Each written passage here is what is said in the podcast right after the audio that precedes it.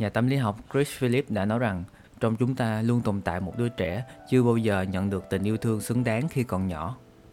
Còn thiền sư Thích Nhất Hạnh cũng đã nói rằng trong lòng chúng ta ai cũng có một em bé đang đau khổ. Tất cả mọi người đều có một đứa trẻ bên trong, chỉ khác nhau là nó ở trạng thái, hình dạng như thế nào mà thôi. Vậy đứa trẻ đó là gì? Chúng ta hãy cùng nhau đi tìm inner child, đứa trẻ bên trong đó nhé.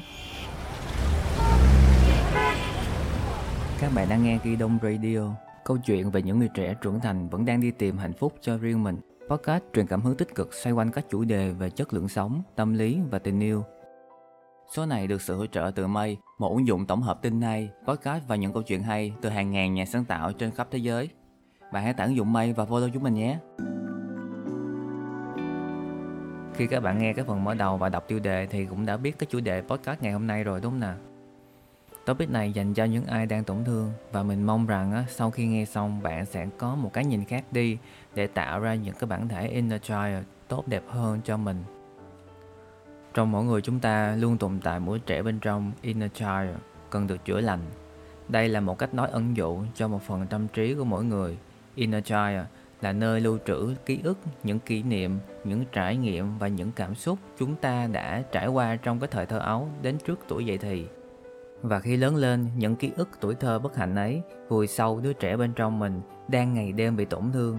Đứa trẻ ấy vẫn ở đó dù bạn có đeo một chiếc mặt nạ của người trưởng thành đi nữa, càng lẫn trốn, càng trốn tránh thì nó càng kéo dài âm ỉ. Mình không tin rằng bất kỳ ai cũng có một cuộc sống màu hồng từ nhỏ đến lớn. Ngay cả khi bạn thấy nó màu hồng đó, nhưng mà bạn cũng đâu có biết được á là họ đã trải qua những tổn thương như thế nào thôi đúng không? Vậy inner child ảnh hưởng như thế nào đến con người của bạn hiện tại? Mình xin đưa ra ví dụ như sau để bạn dễ hiểu ha. Ngày xưa cha hoặc mẹ của bạn á, sau khi đi làm về thì rất là stress trong công việc đi, áp lực phải phải kiếm tiền phải để lo cho cuộc sống của bạn á, nên thường xuyên cáu gắt giận dữ với bạn. Trong lòng bạn khi ấy luôn suy nghĩ rằng cha mẹ không có thương mình, mình là một đứa trẻ không ngoan. Cái tình trạng này xảy ra liên tục đã ăn sâu vào cái tiềm thức của bạn từ nhỏ cho đến khi trưởng thành hình thành nên tính cách suy nghĩ của bạn khi đối diện với những trường hợp tương tự. Ví dụ khi bạn lớn lên nha, khi người yêu của bạn hiện tại gặp những cái chuyện buồn trong cuộc sống hay trong công việc, vô tâm với bạn á, thì đứa trẻ bên trong bạn lên tiếng, chắc người ta không còn thương mình nữa đâu. Hay là một cái ví dụ sau đây á, mình gặp rất là thường xuyên luôn. Đó là khi còn nhỏ sống trong một gia đình không hạnh phúc, người ấy và mẹ bị cha bạo hành, đánh đập rồi khi lớn lên mỗi khi có một người đàn ông nào đó tiếp cận thì đều cảm thấy bị ám ảnh, lo sợ người ấy đối xử với mình y chang như người cha đối xử với mẹ và mình hồi nhỏ. Những nguyên nhân dễ thấy nhất của inner child đó là bị đánh đập, bị bạo hành, bị quấy rối tình dục, cha mẹ ly hôn bị bỏ rơi, bị bắt nạt trong lớp, bị body shaming, chế giễu, xúc phạm. Mình tin rằng á, khi còn nhỏ ai cũng bị qua ít nhất một vài lần như vậy, bản thân mình ngày xưa cũng bị như vậy luôn. Đặc điểm của inner child, những đứa trẻ bên trong mà à, rất là dễ bị nhạy cảm, dễ bị tổn thương và việc cái che giấu nỗi đau không giúp bạn được chữa lành. À, inner child luôn xuất hiện mỗi lúc mà khi mà bạn gặp những khó khăn, đau khổ trong cuộc sống, trong những mối quan hệ. Những dấu hiệu dễ thấy nhất của inner child bạn có xu hướng luôn muốn làm hài lòng mọi người Bạn là một kẻ nổi loạn Bạn thích sự xung đột với người khác Bạn có xu hướng tích trữ và khó buông bỏ Bạn cảm thấy tự ti luôn thấy mình thiếu sót và luôn chỉ trích bản thân. Bạn luôn cảm thấy mình không đủ tư cách và không xứng đáng. Bạn rất ngại khi bộc lộ những cảm xúc buồn bã và tức giận. Bạn không tin tưởng mọi người xung quanh, kể cả bản thân mình. Bạn nghiện một thứ nào đó. Bạn rất khó cảm thấy gần gũi với cha mẹ của mình. Bạn sợ bị bỏ rơi, bạn không muốn níu kéo mối quan hệ. Inner Child là lăng kính phản chiếu cách hành xử, phản ứng của chúng ta trước những sự kiện, sự việc diễn ra mỗi ngày như nhìn nhận về ý nghĩa cuộc sống, mối quan hệ xung quanh, cha mẹ, bạn bè, đồng nghiệp, tình yêu, xử lý công việc đưa ra lựa chọn quyết định nào đó và nó cũng có thể ảnh hưởng tới cái cách mà bạn nuôi dạy con sau này nữa.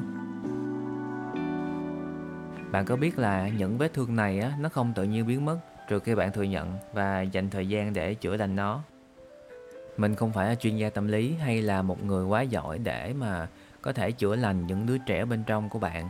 Bản thân mình đây vẫn cố gắng luyện tập để tự chữa lành cho bản thân mình nhưng trong cái phần này á mình xin giới thiệu à, mình xin chia sẻ dưới góc nhìn cá nhân và và từ thiền sư Thích Nhất Hạnh đã được đăng tải trên cà phê biết. Mình cũng đã để cái link ở trong cái phần mô tả rồi thì bạn có thể click vào đó và xem nhé. Theo thiền sư Thích Nhất Hạnh thì để chữa lành đứa trẻ bên trong của bạn á thì cần phải. Thứ nhất tập thiền, thứ hai lắng nghe đứa trẻ bên trong mình, thứ ba nói chuyện với đứa trẻ bên trong mình, thứ tư viết thư, thứ năm chia sẻ niềm vui với đứa trẻ bên trong mình, ngồi với bạn bè trong tăng thân. Chi tiết hơn á, thì bạn có thể click vào cái link á, mà mình đã để dưới phần mô tả để đọc kỹ hơn ha. Sau khi đọc qua các tài liệu tham khảo thì mình nhận thấy rằng á, thì có nhiều chỗ mình không tự thực hiện được hoặc là mình mới nghe thì có có vẻ hơi kỳ lạ. Bản thân mình thì có một cách khác rất là đơn giản hơn. À, và đây cũng là cái cách mà mình tự chữa lành cho bản thân, loại bỏ rác tiềm thức mỗi ngày.